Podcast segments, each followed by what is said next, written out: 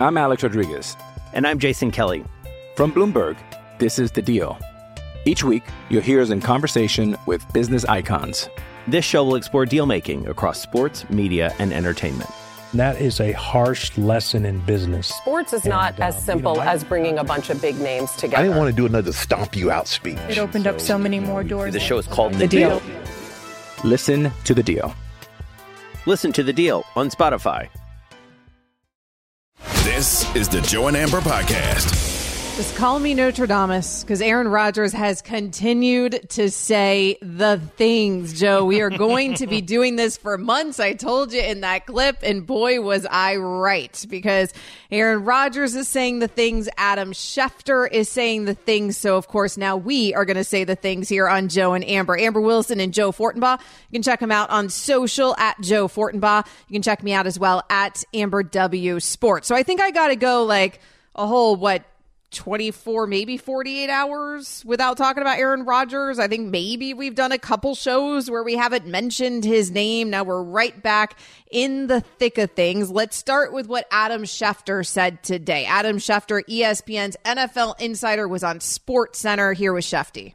I don't think there's any way the Packers will trade him in the NFC. And if they do go ahead and trade him, it would be to the AFC. So start having all the fun you want with all the teams in the AFC that need quarterbacks. So we're going to get into potential destinations here for Aaron Rodgers, if in fact this is truly a thing. But here we are, Joe, where there's still, 2 weeks left in the NFL season, and we're already talking about Aaron Rodgers, his future. He's already dominating the headlines, dominating the airwaves, and this is a player, Joe, who's just 1 year removed from signing a $150 million extension with the team that he's been with for 18 years, the Green Bay Packers. Man's a genius. I've tried to tell you, he is a genius at keeping himself relevant. He would never dare to say something like this on Monday. Do you know why? You can't compete with the Cowboys losing. You can't compete with what happened in Buffalo. But on Tuesday, when everyone's ready to turn the page, you slide on over to Pat McAfee's show, you drop a nugget or two, and Amber Wilson's going to be talking about you in the pre-show meeting. She's going to be talking about you on the air. She's going to talk to her husband about you. He's not going to want to hear it, but everyone's going to be talking about him. And once again, he's figured it out.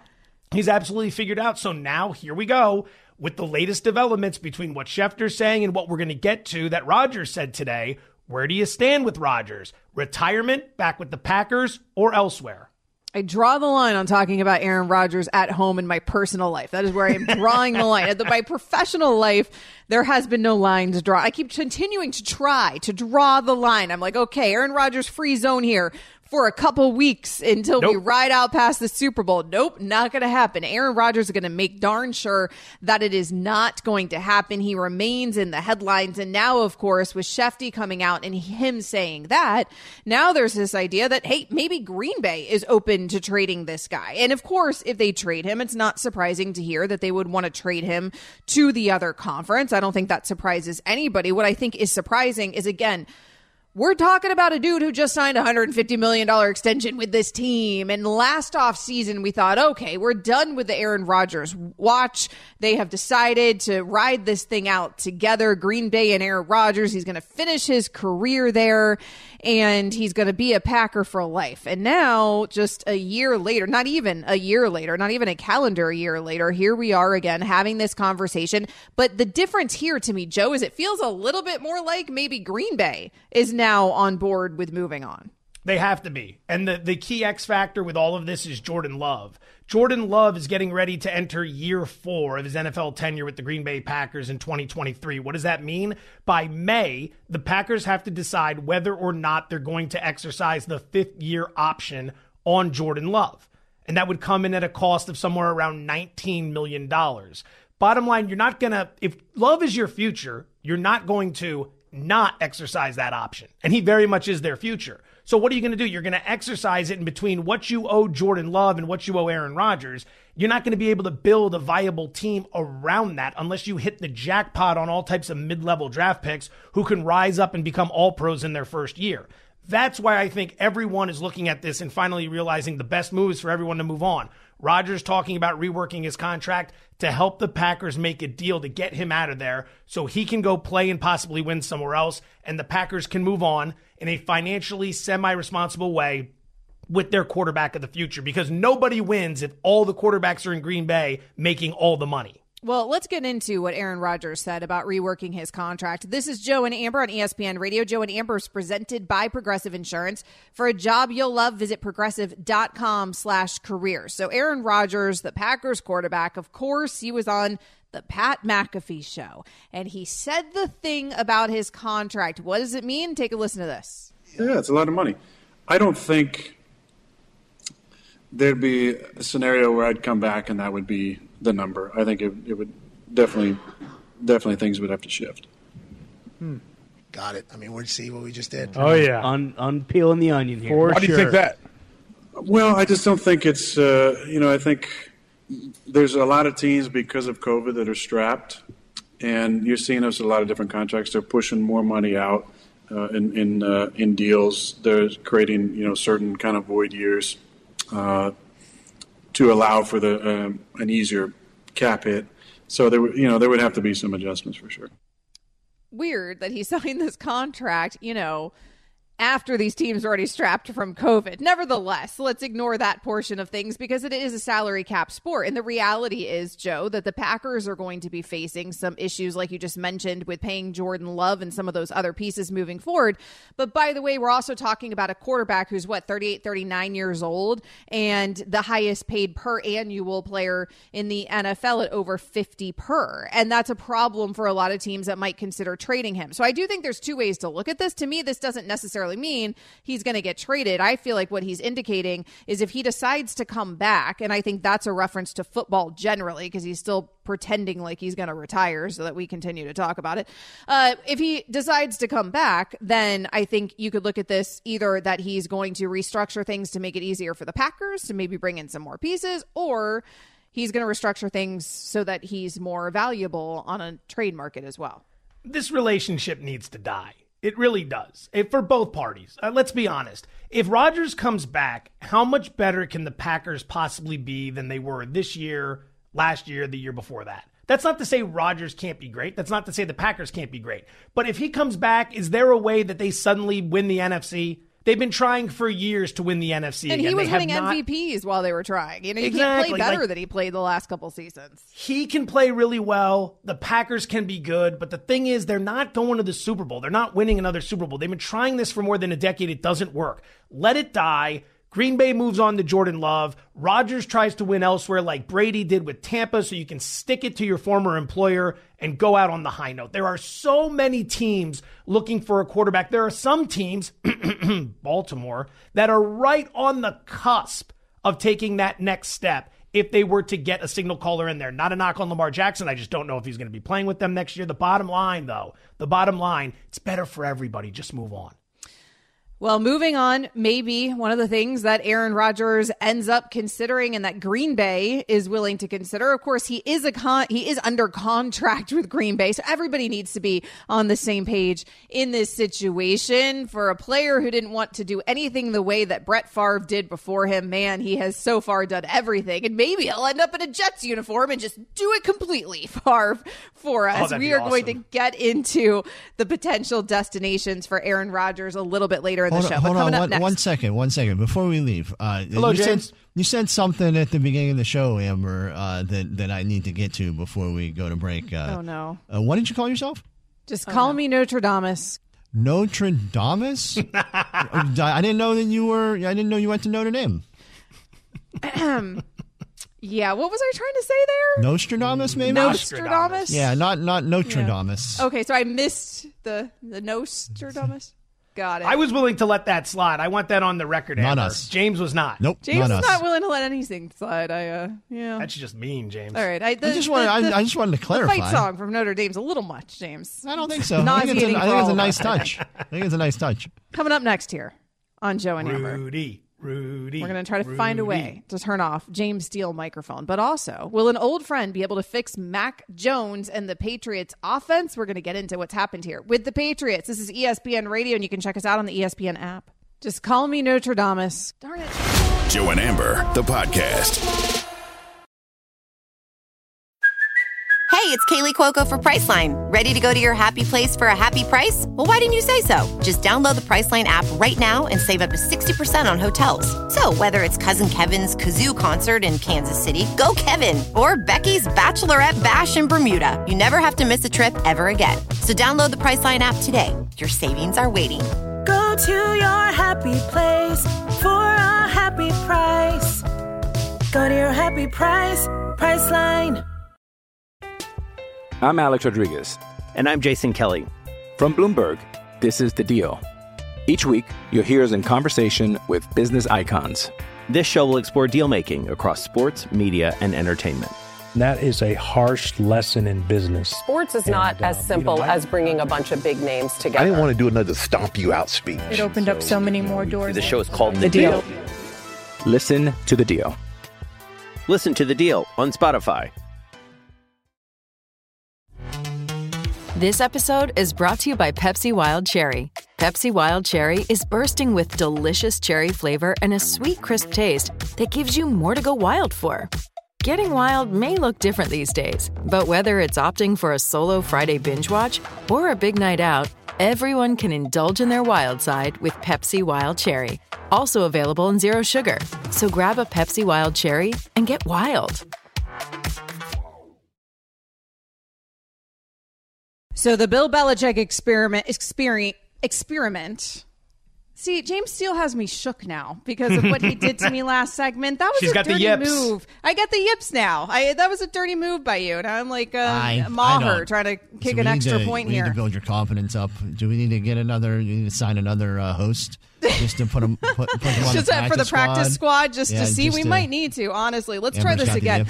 The Bill Belichick experiment of having no official OC. That appears to be over there in New England. We got the news that Bill O'Brien is returning to the New England Patriots. He is now going to be the offensive coordinator there for New England. Let's bring in some help with the conversation. Mike Reiss, he is ESPN's Patriots reporter. Mike, thanks so much for joining us. This is sort of a lateral move from an OC position at Bama to an OC position here. I would imagine that the financials aren't much different. Why do you think that this was important for Bill O'Brien to take this position? Hey, Amber. Hey, Joe. It's a great question, and I think there's two layers to it from Bill O'Brien's perspective, as I understand it. Number one, he does love the NFL.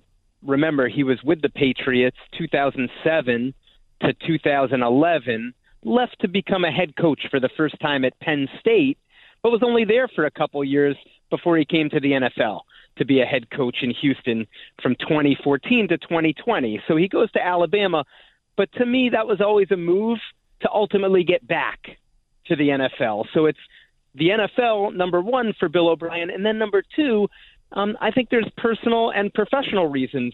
He liked it here. He has friends here. With the organization. He's from here. His wife is from here. And I believe they have a son who's going to be attending college up in this area. So I think, Amber, that whole combination makes it the right fit for Bill O'Brien. We'll get to what he brings to Mac Jones' development in a second. But with O'Brien coming back, what does that mean for Joe Judge and Matt Patricia? Well, Joe, it's a great question. And I think right now it's a little bit of a moving target because the spots on the coaching staff are filling up. And I do believe that Bill Belichick will have some type of spot for both coaches. But I think the question that I can't answer, Joe, is just whether those coaches, Matt Patricia and Joe Judge, are willing to take whatever spot that is. And specific to Matt Patricia, you know, there's a lot of respect there that Bill Belichick has for him. He's done a lot of good in the Patriots organization. He's won 3 Super Bowl titles as a defensive coordinator. He's handled general manager type responsibilities last year. So he can do a lot of different things. So a big part of it, Joe, is I don't know what Matt Patricia wants to do. And until I know that, it's hard to answer whether he'll be here or not. And Joe Judge, my sense is he'll want to stick around. He really wants to work under Bill Belichick. He likes it here. His family likes it here. But I just don't know whatever role that might be. Mike Reiss, ESPN Patriots reporter, joining us here on Joe and Amber. So as I understand it, I don't believe Bill O'Brien and Mac Jones were at Bama at the same time, but I saw in your article about this on .com that they did work together, that Mac Jones helped Bill O'Brien learn that Tide offense. How strong is that relationship, and how much do you think that's going to help here? Oh, so Amber, that was the one thing on that article. I'm like, I hope I wasn't misleading people to say like they worked together for a long time. It was basically like Mac was still around Alabama preparing for the draft. Bill O'Brien was coming in as the OC at Alabama, and so they naturally sort of crossed paths, and Mac took some time to be with Bill O'Brien and sort of go over the offense. I wouldn't say that led to like the strongest relationship over time, but I think mutual respect between both of them, and Bill O'Brien got to experience a little bit of what Mac Jones is all about, and vice versa. Mac with Bill O'Brien. I think what they'll come to find out when they spend more time together working with each other is that they're like-minded. Because I've covered Bill O'Brien and I've covered Mac obviously the last 2 years. To me, it's a good fit. It's almost like Josh McDaniels and Mac from 2 years ago. I think Bill O'Brien and Josh McDaniels are very similar in terms of how they go about things. Yeah, just to follow up on that real quick, Mike, what do you think Bill O'Brien is going to be able to unlock here with Mac Jones, if anything, and, you know, with people now sort of questioning Mac Jones coming off of the season in a way that they weren't last season when he made a Pro Bowl? It's really a well said, Amber. I think what he can unlock is what Josh McDaniels unlocked last year as a rookie, when I think by the end of that season, most people were saying the arrow's pointing up for Mac. And there was a regression this year, and part of that, and some of that's obviously on Mac himself, but I think part of that was the overall structure that Bill Belichick put in place.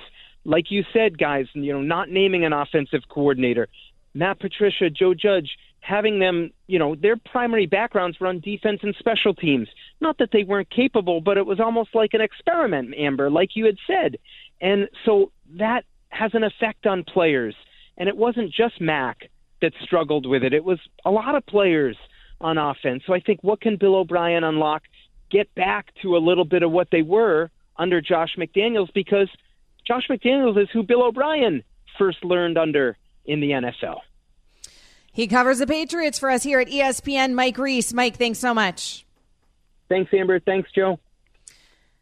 You know, it's interesting to have Bill O'Brien there, back there again. I mean, I think it's a good hire there for the Patriots for those reasons that you just heard from Mike, Joe, but it also feels a little bit like Bill admitting that he was wrong last season without actually admitting he was wrong.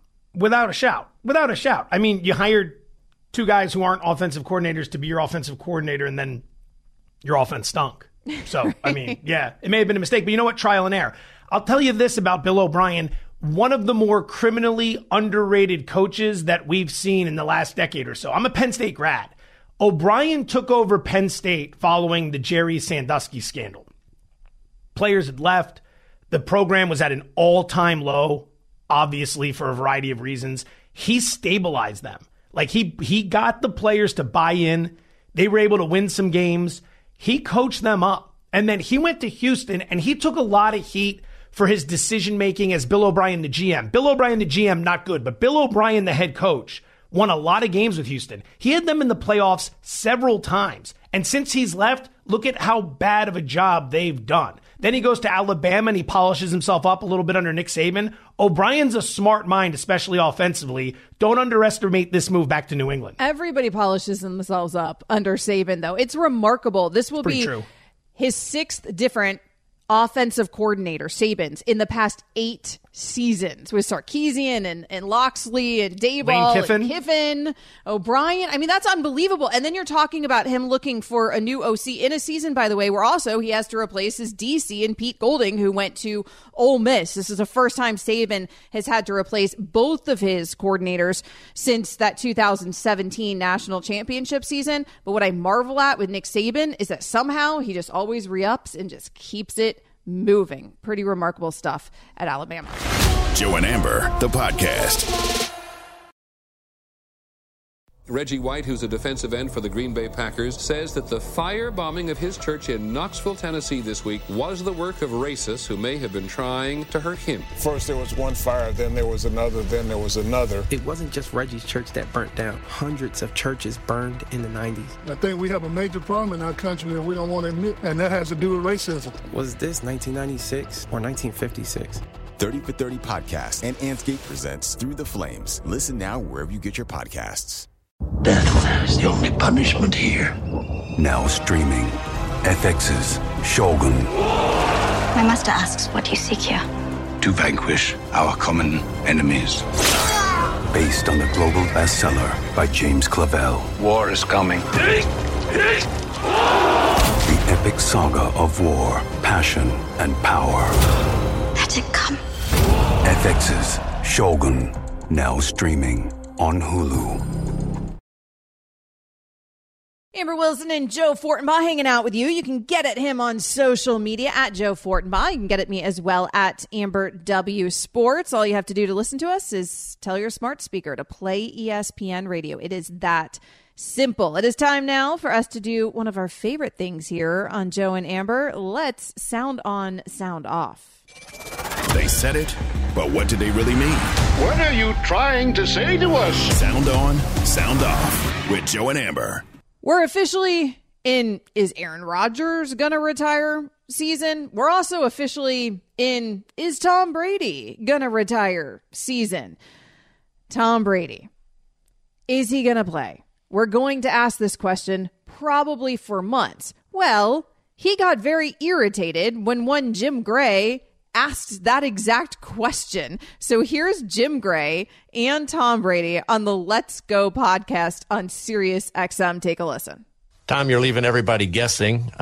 You said you'll take your time. Do you have any type of a timetable as to what you might want to do regarding your football career? Jim, if I knew what I was going to fucking do, I'd have already done it. Okay? I'm taking it a day at a time.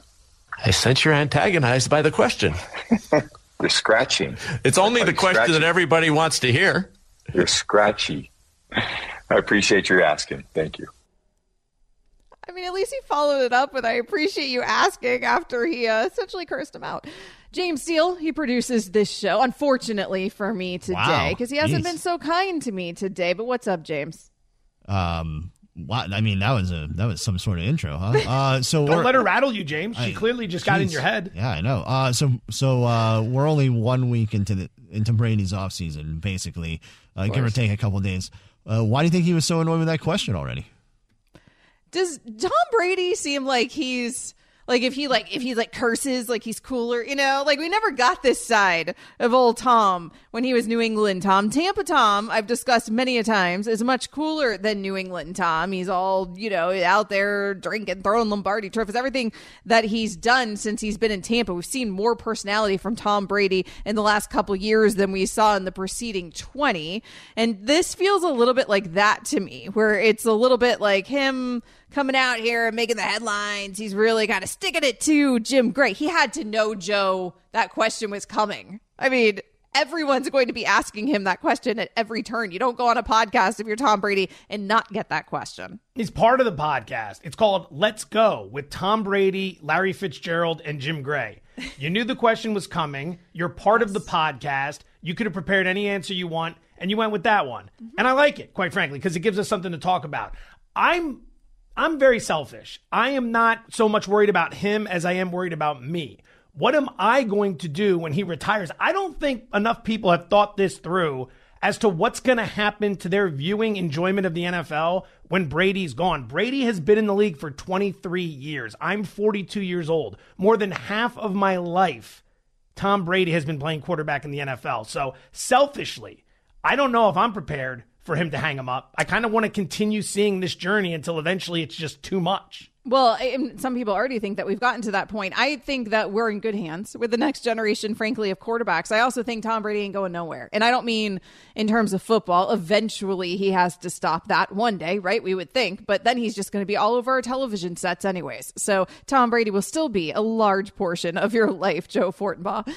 The day after the Dallas Cowboys are also going to be a large portion of your life. Let's be real. The day after America's team's season came to an end to the 49ers, the Cowboys social media team tweeted this, quote, Dak Prescott gave away the ball twice in a narrow loss to the 49ers in a matchup the Cowboys had a chance to win if they didn't again generate self-inflicted wounds.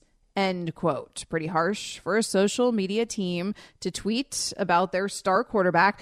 Our own Mike Tannenbaum was not happy about it. He was on Get Up. Here's ESPN's NFL front office insider. That's unacceptable. If I was the GM of that team, I would have walked down there. I would have deleted myself. I would have fired the person that put up that tweet. That is unacceptable. Your organization should be a place of comfort and support for your players. Look, you got to cut them. You do that behind closed doors. You want to criticize them. You do it behind closed doors. That sends a horrible message to your locker room. And I'll tell you the other thing, as a free agent, I would really have second thoughts about going to a place that you're going to air out your long. Let the rest of the world bash your team. You can't do that. That is not what a first-class organization. You don't see Baltimore doing that. You don't see Philadelphia doing that. They've had bumps in the road, but you handle it behind closed doors. And somebody higher up, by now, they know about that. It's one thing to say Sunday night, I'll give them a free pass, but Tuesday morning, it's 8:07 Green. We're still talking about that. Unacceptable. Now, it wasn't the Cowboys, right, James, making that their own words. It was the Cowboys tweeting an article. It was their social media team, yep. Right. It was, well, and it was an article, and Dak had taken the onus on himself as well. But go ahead, James Steele. Yeah, so Joe, what did you think about the tweet? I thought the tweet was fantastic because Prescott is one of the most... I mean, he's just got the target on his back because he's the quarterback of the Cowboys. And at every turn, we're analyzing what he does, whether he's a franchise guy, whether he'll ever win a Super Bowl. And then right after they go down to the 49ers, his own social media team is throwing out a tweet like that. Now, I know people are going to blame the whole organization, but I think Tannenbaum makes a really good point there. It's one person, most likely, who sent that tweet. It was bad judgment without question. And from an organizational perspective, you can't have that. But I'm going to be honest. I find it hilarious. He gets $40 million a year. He can handle it. If it's coming from his own team, it just goes to show you the state of the Dallas Cowboys right now. So, yeah, I like it when America's team goes down, and I like it when America's team has infighting like we have right here. I found it to be hilarious. I thought it was odd, a very odd move. I mean, again, Dak had himself taking the onus on himself. He had taken the responsibility. He had said that it's on me, it's on nobody else. The quotes in the story were from Dak, but still, the social media team didn't have to take anything from that story and tweet it out. It was just a weird move from the official account. I don't like it, but I guess I do from a content perspective, which is what Fortenbaugh, I feel like, is doing. Josh Allen and the Bills, they got eliminated in the divisional round for the third straight year. This year was a little different because they were without Brian Daboll as their OC, who also was eliminated in the divisional round, but this time as the head coach of the New York Giants. Greeny thinks Josh Allen really misses his old offensive coordinator. Here's Mike Greenberg. Brian Daboll made Josh Allen better, and someone else is going to have to do it. They got freaking dominated, and their quarterback had no answers. I'm not saying Josh Allen isn't outstanding. Of course he is. I'm not saying that I wouldn't give anything to have him on my team. Of course I would. But I'm saying that right this minute there are tiers in the NFL. And there is a tier that Patrick Mahomes and Joe Burrow are on. As of right this second, I'm not convinced Josh Allen is. So, Amber, how much does Josh Allen miss Brian Daboll? Not going down this path because I'm a big fan of Ken Dorsey. Kenny was very good to me on my local radio show for many years down in Miami. Very gracious with his time, the connections to the U. I'm going to punt on this question. Take it away, Fortenbaugh. Boy, that Ohio State game with Maurice Clarett must still sting to this day. Boy, what are you doing? I'm with you on that. I had a lot of money on Miami. That didn't break my way either. So Greeny makes a compelling point, but let's look at Allen's numbers last year versus this year. Last year, 63.3% completions. This year, what do you know? 63.3% completions. He threw for 200 fewer yards, but he played one less game because of what happened with the Cincinnati matchup in the regular season. He threw one less touchdown, one less interception. He had a slightly better quarterback rating. So I think there's something to be said about Brian Daboll leaving, and not to knock Dorsey, but Daboll's doing so well with the Giants, it's clear the guy very much knows offense, very much understands football. So, yeah, the team took a slight step back, but overall, the Bills are still a really good team. At some point, if we watch the Bengals win this weekend and then win the Super Bowl, the loss that Buffalo just sustained is not going to be that bad because Cincinnati really is that good. That may certainly be part of it. Did you just say that you had a bunch of money on a game in 2001, right? Wasn't that when that game was? I mean, did I misspeak? I thought I made that very clear. I also lost that bet. You've been in the game for a very, very long time, Fortenbaugh. First ever bet. Long before it was mainstream and, frankly, acceptable. First ever bet. $5 wager when I was in junior high. It was Notre Dame over Penn State. Not only did I lose the bet, my dad, God bless him, total straight edge, found out about it, was furious. Furious, not because he was a Penn State fan, but because I was out there gambling. And right, because you were turning into a degenerate. And I told you, Dad, I knew what I was doing. You made an entire life of it, but the joke's on him ultimately. Joe and Amber is presented to you by Progressive Insurance. Jalen Hurts answered a lot of questions with his performance against the Giants on Saturday, and our very own Chris Canty is done with any kind of Jalen Hurts slander. Look at the quarterbacks over the last 5 years, where they account for 30-plus touchdowns and have single-digit turnovers. Aaron Rodgers and Pat Mahomes. And correct me if I'm wrong, but both of those guys in the last 5 years got MVPs. And Jalen Hurts was the front-runner to win MVP before he got hurt in Chicago Week 13. The efficiency with which he's operated at this season, the decision-making, it's nearly unprecedented. So stop trying to compare Jalen Hurts to other quarterbacks around the NFL because he's got a really talented roster. Stop trying to discount what he's done this season. This same Philadelphia Eagles team that boat raced the New York Giants on Saturday night, they lost to the New Orleans Saints at home by double digits. So is Jalen Hurts the best quarterback in the NFC, Joe? In the entire NFC?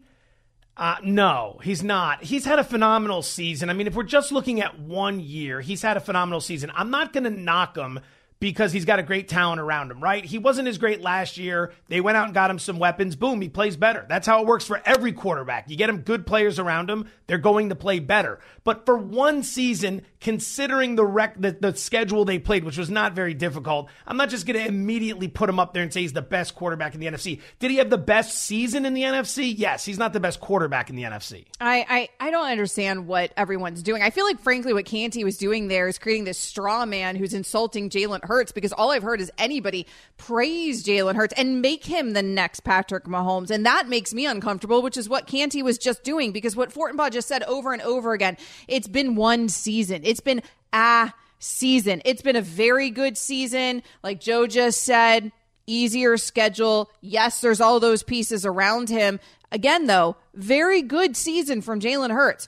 No one's taken that away from him. It's been a season. It didn't at all look like this last season. And that's why Canty's frustrated that we're all saying, well, a lot of this has to do with the pieces around him. The only thing that changed between last season and this season for the Eagles is, oh, by the way, those pieces around Jalen Hurts. So is it Jalen Hurts has taken this monumental step forward, or is it Jalen Hurts has A.J. Brown and a really good O-line and the other things that they did around him to help make him better? I think it's probably, maybe the truth is somewhere in the middle, but I don't know why, really, frankly, that's an insult to Jalen Hurts. By the way, there is still a guy who I hate talking about in the NFC, but he did just come off of two back-to-back MVPs, so he might want a word if we're going to have a conversation about who's the best quarterback in the NFC. Coming up next year on Joe and Amber, the Cowboys have some big decisions to make in the offseason. What will their roster look like in 2023? We're going to talk about it next. This is Joe and Amber, ESPN Radio. Check us out as well on the ESPN app. Joe and Amber, the podcast. That time, and Joe and Amber, we like to earn you a little cash to buy maybe some pizza. Everyone likes pizza. Everybody needs pizza in their life, Joe. So this is a wager. Joe gives you some advice. Not going to bet the house on it. You're not going to bet the car on it, but maybe you'll earn a little pizza money. Let's go. Pizza money alert. Pizza, pizza. All right, let's keep it cooking. We were 2-1 last night. This pick starts in about 15 minutes. It's on the ice. It's the Blues and the Sabres going over 6.5 goals. Buffalo games this season are averaging just over 7 goals per game. That's what happens when your offense ranks second in the NHL in scoring, but 23rd in goals allowed. St. Louis has an average at best offense, very lousy defense, 25th in goals allowed. But the key here to keep in mind, situationally, Buffalo is playing their 6th game in 9 nights, and they also played last night, so they're probably going to have a case of the dead legs on defense. Also, keep in mind, offensively, the Sabres have a very high floor. In their last 25 games, they've scored at least 3 goals in 20 of those games. Pizza Money number 1 tonight, Sabres Blues over 6.5 goals.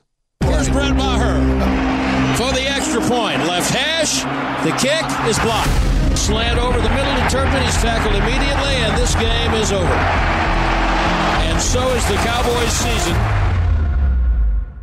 That's exactly how it sounded when the Cowboys' season came to a screeching halt much earlier in the playoffs than a lot of people had anticipated. And so now there are going to be questions as we move into the Cowboys' offseason about what happens to this roster moving forward. I feel like, Joe, we spent so much time talking about Mike McCarthy's future with this team, and we don't really spend much time talking about the pieces that are going to change. A couple of those pieces may be in the backfield because there's some big decisions to be made here for the Dallas Cowboys. Now, one of the huge reasons they lost that matchup was because Tony Pollard went out with injury. Pollard is going to be one of those decisions, by the way. He had surgery to repair a high ankle sprain. He was injured in that loss to the 49ers on Sunday. He had surgery today. He becomes an unrestricted free agent this offseason. The other component, though, to this is, of course, what happens with Ezekiel Elliott. Elliott is still under contract, but he's slated for a cap hit of $16.7 million in 2023 and could be a casualty, of course, of his salary situation. Is that going to be the last time that play where we saw Zeke get absolutely demolished and trucked? That final play of that game, is that going to be the last time that we see Zeke with a star on his helmet? Our very own Adam Schefter, ESPN's NFL insider, was on SportsCenter. The Dallas Cowboys also will have to make a decision about their running back, Ezekiel Elliott, who's scheduled to count about $17 million against the cap this upcoming season. If they were to part ways, they would free up about $12 million, creating about a $5 million cap savings. Now, it's possible the two sides could agree on a rework contract, but certainly Zeke Elliott is not going to be returning to Dallas on a contract that would pay him $17 million for 2023. So this isn't even a conversation in terms of the contract, but could we see a world where they restructure it and Zeke ends up back in Dallas? I think it's very hard to believe, Joe, because coming off of that game, we're talking about a Cowboys team, 76 yards rushing in that game. Ezekiel Elliott, 2.6 yards per carry. I mean, that's what he averaged this season. It's a problem for Ezekiel Elliott moving forward with this team. So there's no reason to bring him back. I don't want to say he's washed, but I mean, what are you going to do here? Career low, 876 rushing yards. More alarmingly, career low, 3.8 yards per attempt. If you're not rushing for 4 yards per attempt in the NFL, I got bad news for you.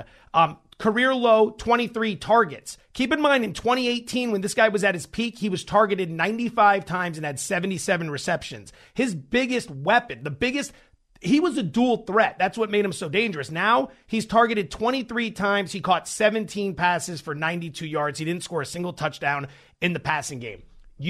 This is not the quarterback position where there's a small handful of guys that are capable of delivering. This is running back. You can find these guys everywhere, especially if you bring back Tony Pollard.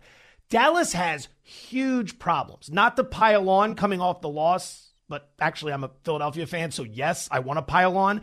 This team has the 26th pick in the first round. That's not exactly ideal. They're currently 19th in cap space. Keep in mind, not only is Tony Pollard an unrestricted free agent, tight end Dalton Schultz, safety Donovan Wilson, linebacker Leighton Vander Esch, guard Connor McGovern, cornerback Anthony Brown, backup quarterback Cooper Rush, who stepped in admirably, Anthony Barr at linebacker, Dante Fowler at pass rusher, T.Y. Hilton, Jonathan Hankins, Noah Brown. Those guys are all unrestricted free agents. And you know what, Dallas? You got a problem in terms of how much money you can spend, because this year, Dak Prescott only counted $19 million against your cap. In 2023, he counts $49 million against your cap. That's $30 million more. That's $30 million less you can spend on other players. They can't afford to keep Ezekiel Elliott, obviously, on this current contract. But I also don't see the motivation for keeping him, period, like you just said. The production is way down. It's been tapering off. We know how that goes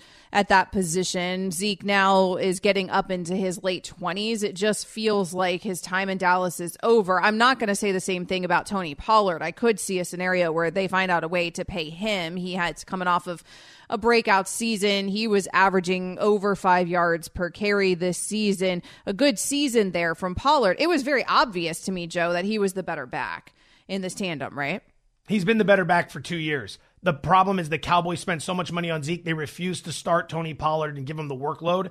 And that's one of the main reasons why this organization can never get ahead, because they make bad decisions like that. Joe and Amber is presented to you by Progressive Insurance. Coming up next, three quarterbacks who will be linked together forever. We're going to get into it. This is ESPN Radio. Also, check us out on the ESPN app. Joe and Amber, the podcast.